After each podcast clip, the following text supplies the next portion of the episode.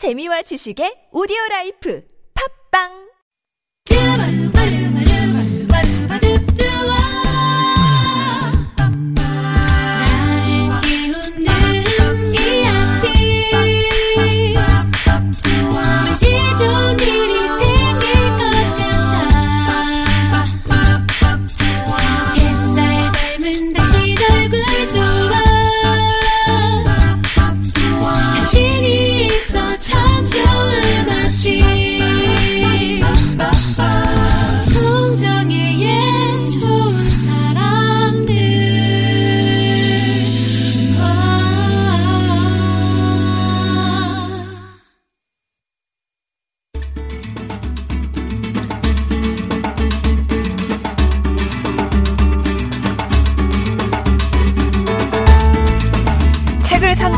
잘한 일이지만 그 책을 다 읽기 전까지는 정말 잘한 일이라 할 수 없다는 말이 있습니다. 한 주를 시작하며 정말 잘한 일 하나를 추가하는 시간 한창원의 책가방 세종대학교 만화 애니메이션학과 한창원 교수님 오셨습니다. 안녕하세요. 안녕하세요. 읽어야지 추가가 되는 거군요.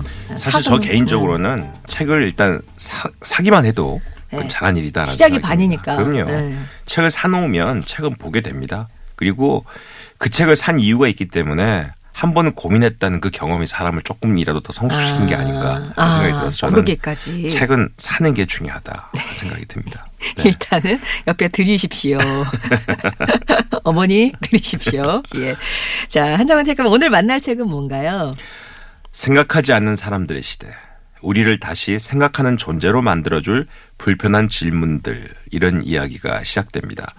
사실 생각하지 않는 우리가 이제 어떤 거에 선택 장애 뭐 이런 거 많이 하잖아요. 이미 다 너무 정해져 있고 요즘 나오는 빅데이터 분석이나 OTT 산업들 보면 내가 자주 봤던 장르나 자주 봤던 배우가 나오는 이야기들을 좋아하면 그 다음에 추천작으로 또 거기 연관된 작품들을 쭉 주다 보니까 계속 따라가다 보면 고민하거나 생각할 필요도 없이 내 보는 앞에 계속 프로그램들이 옵니다.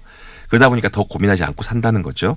근데 그게 사실은 정말 큰 일이다라는 질문을 한 책입니다. 책 제목이 나는 이 질문이 불편하다.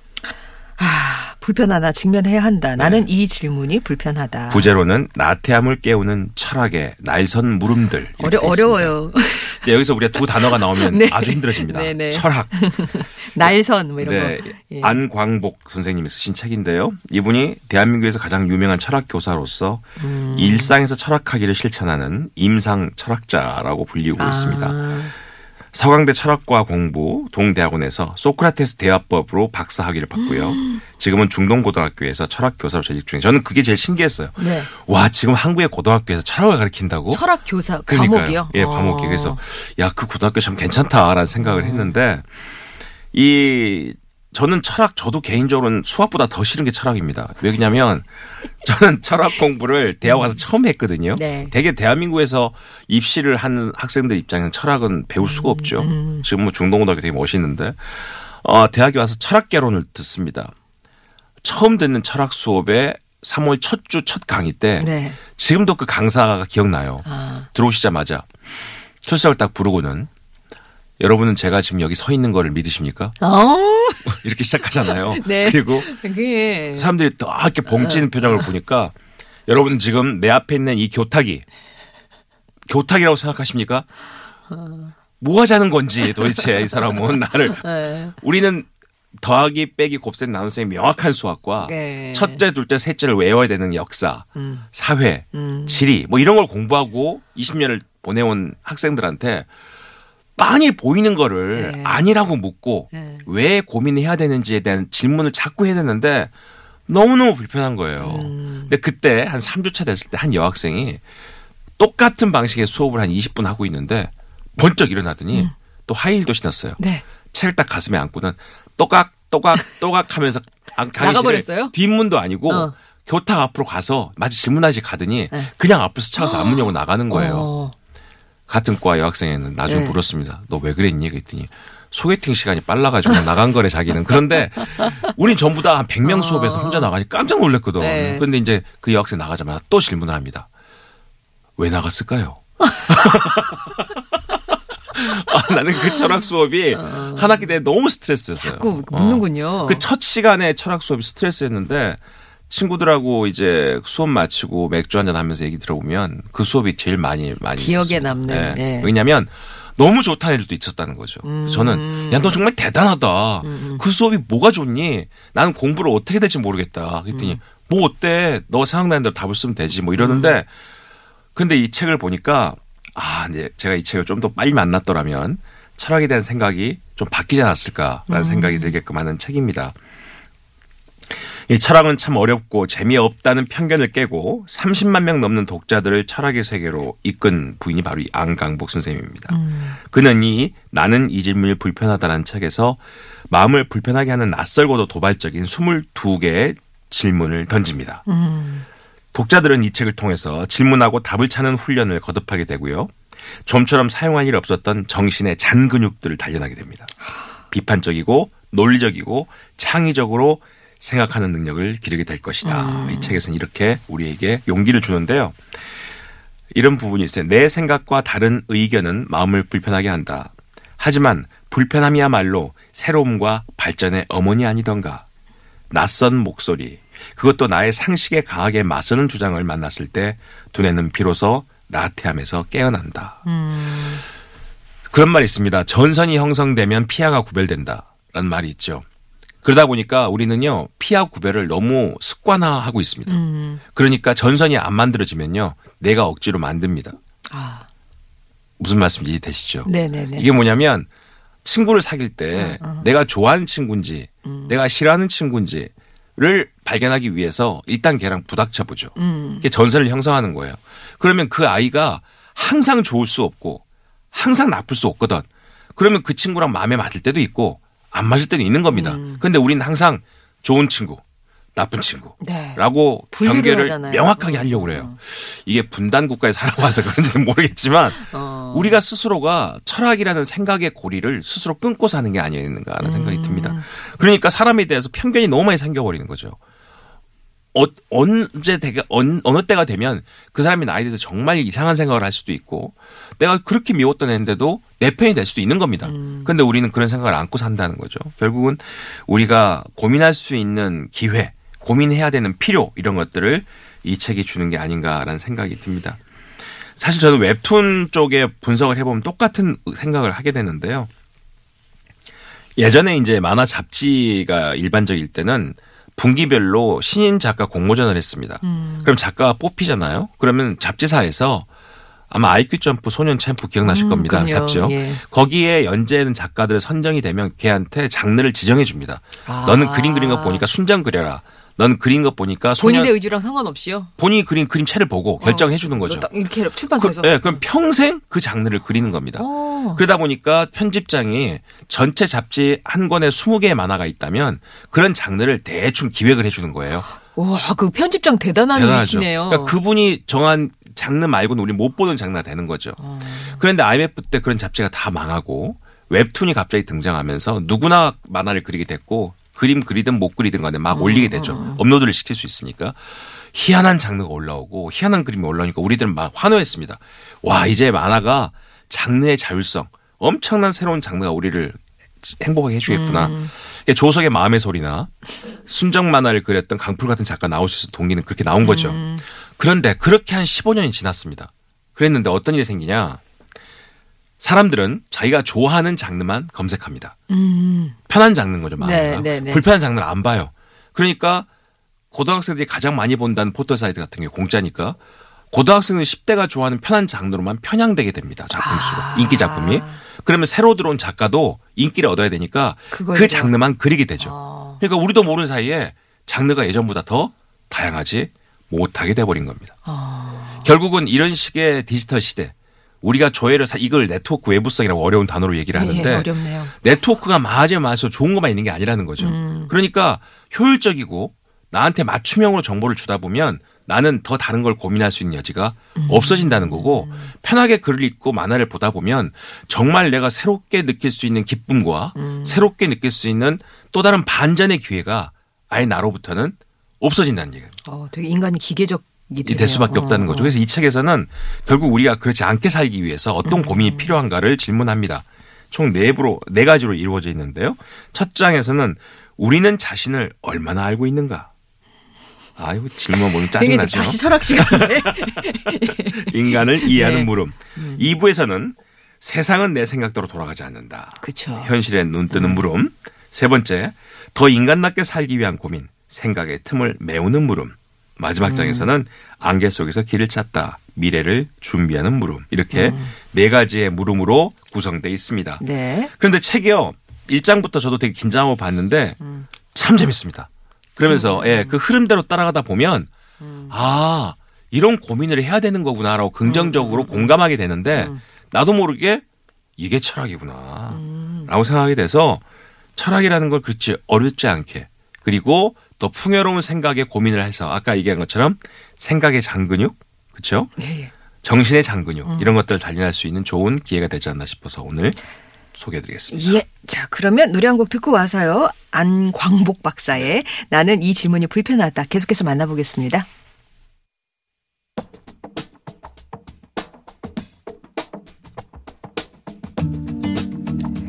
이승환입니다. 물어본다.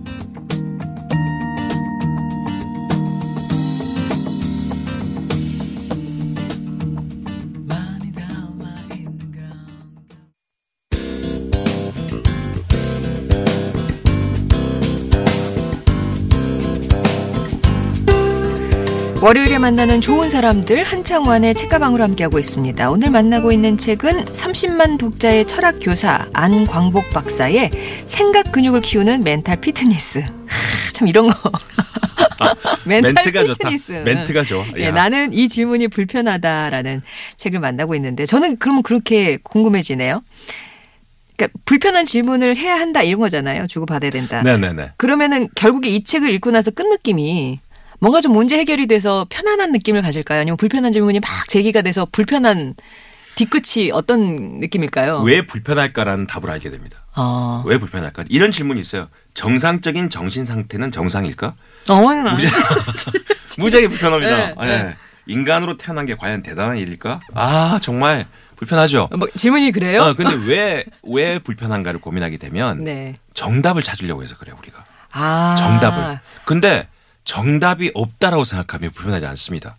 수학처럼 그렇죠. 딱 답이 떨어지는 우리는 항상 거에- 질문을 받으면 예. 질문 받는 태도 자체가 음. 그러면 정답을 찾아야 되나? 정답이 뭘까라는 네. 즉답의 습관이 들어져 있다는 거지. 어, 맞아요. 근데 굳이 그게 아니라는 겁니다. 음. 그 저자는 이렇게 얘기합니다. 어, 혼자의 시대, 굳이 친구가 필요할까? 이런 시대를 아우른 질문. 아까 제가 말씀드린 것처럼 인간으로 태어난 게 그리 대단한 일일까? 인간의 본질을 묻는 질문. 아니란 일상에 젖어서 생각조차 해보지 못했던 이런 불편한 질문들을 굳이 꺼내서 눈앞에 들이대면서 네가 한번 설명해봐. 이게 책에서 얘기를 하거든요. 근데 그리고 답을 안 주는 게 아닙니다. 그런 설명해보는 과정을 아주 잘게 썰어서 우리에게 보여줍니다. 네. 근데 그 과정을 따라서 읽다 보면 아 이렇게 설명하면 되는 걸. 그러면 우리가 그 답을 또 외우는 거 아니에요? 정답으로 생각하고? 근데 이 네. 책의 특징은 어, 외우게 하지 않고요. 그걸 아. 습관화 시킨다는 거. 그렇게 고민하는 방법을 습관화 시킨다는 겁니다. 그러다 보면 철학이 던지는 질문에는 정답이 없고 오직 본인만의 날카로운 논리와 어휘를 갖고 자신만의 답을 구성할 수 있는 습관이 필요하다. 음. 이 책에서는 그렇게 이야기하고 있습니다. 이분이 그 박사학위 받았던 내용이 소크라테스 대화법 연구였는데 네. 원래 소크라테스라는 사람이 그랬습니다. 추레한 행색으로 거리에 쏘다니면서 사람들에게 무조건 붙잡고 질문 던지던 철학자. 자신이 모르는 진리를 알기 위해서 현명하다고 이름난 사람들 찾아다니면서 그들에게 묻죠. 소크라테스는 진리가 무엇인지 어떻게 해야 진리를 얻을 수 있는지 끊임없이 묻고 다녔습니다. 아마 그 당시 소크라테스가 그 그리스에서 사람들에게 질문했던 모든 질문이 이런 질문이었을 거예요. 정상적인 게 정상이니? 넌 사람이 다른 동물보다 훨씬 우월하다고 생각하니? 너는 생각하고 사니? 뭐 이런 질문이잖아요. 그러다 보니까 소크라테스가 개의치 않고 여전히 사람들에게 질문을 던졌고요. 젊은이들은 그의 물음을 통해서 사물을 비판적으로 바라본 능력이 있었답니다. 비판적인 능력이 없는 젊은이들에게 비판적인 생각을 길러줬다는 거예요. 이런 이유로 소크라테스는 권력자들에게 위험 인물로 여겨졌고 결국 젊은이들을 타락시키고 신을 믿지 않는다는 죄목으로 감옥에 갇혀서 독약을 받게 이릅니다. 그러니까 철학자가 고민을 하라고 가르친 것 뿐인데 어, 권력자들은 고민을 하면 힘들어지거든. 음. 본인들이 음. 본인들이 하는 모든 일에 대해서 사람들이 고민하게 되면 음. 통치가 힘들어지니까 소크라테스에게 중형을 내리게 됩니다. 결국 우리가 철학자는 불편한 생각을 안기는 것을 업으로 산다. 그렇게만 생각할 것이 아니라 방금 아까 좋은 멘트였던, 멘트였던 것처럼 운동선수가 매일같이 근력 운동하고 피아니스트가 손을 푸는 스케일 훈련을 거르지 않듯이 낯설게 보는 훈련을 매일 하면 음. 우리는 생각에 힘이 길러질 수 있다. 이렇게 저자는 이야기하고 있습니다. 네. 그래서 이 책을 쓴 이유를 서문에서 이렇게 밝힙니다.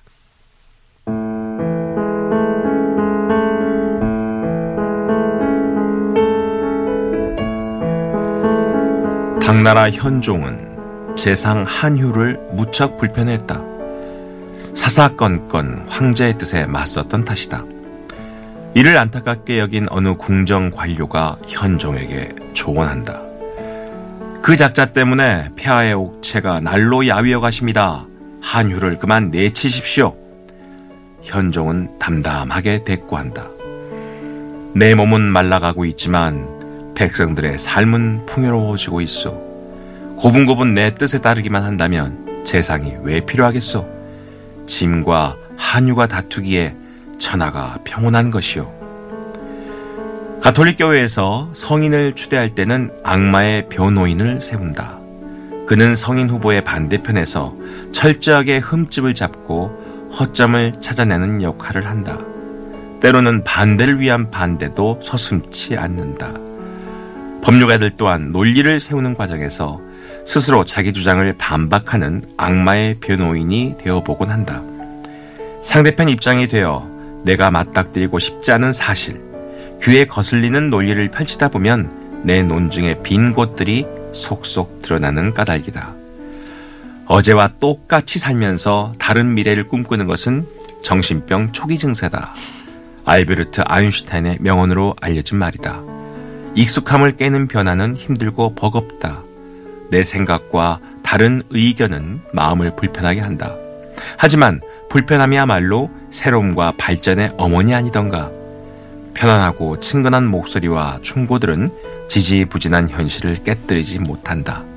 낯선 목소리, 그것도 나의 상식에 강하게 맞서는 주장을 만났을 때 두뇌는 비로소 나태함에서 깨어난다.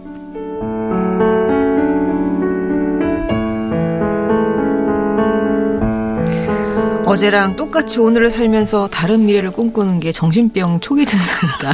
아주 직설적인. 깜짝 놀랐습니다. 그 아. 글을 읽고 나서 맞다, 맞다, 당연하다, 네, 진짜. 네. 우린 늘 더 나은 내일, 더 행복한 내일, 어. 더 좋은 내일을 고민하는데 생각하고 사는 건 똑같이 살거든. 똑같이 살죠. 예, 네. 그러면서 뭘 기대하느냐는 거지. 음. 그러니까 아인슈타인 입장에서는 그렇게 고민하지 않으면서 더 나은 내일을 생각하는 거는 미치기 시작하는 거다. 음. 정신병 초기다. 맞는 말입니다. 네네. 이제 이 책에서 처음에 이제 시작하는 그 방식이 이래요. 중요한 물음은 쓸데없지 않다라는 질문으로 시작하는데 내가 왜 살죠? 학교는 왜 다녀야 하죠? 이렇게 직장 나가는 게 무슨 의미가 있어요? 이런 질문 들으면 우리는 마음이 편치 않습니다. 행복하고 문제가 없는 사람은 이런 것을 궁금해하지 않기 때문입니다. 음. 그렇죠? 내가 왜 살고 왜 학교에 다니냐고 직장에 왜 다녀야 되느냐. 답을 대충 이렇게 생각하고 있기 때문에 그렇습니다. 내일 모레가 시험인데 왜 사는지 따위를 뭐하러 생각하는 거야. 시험 준비나 잘해야지.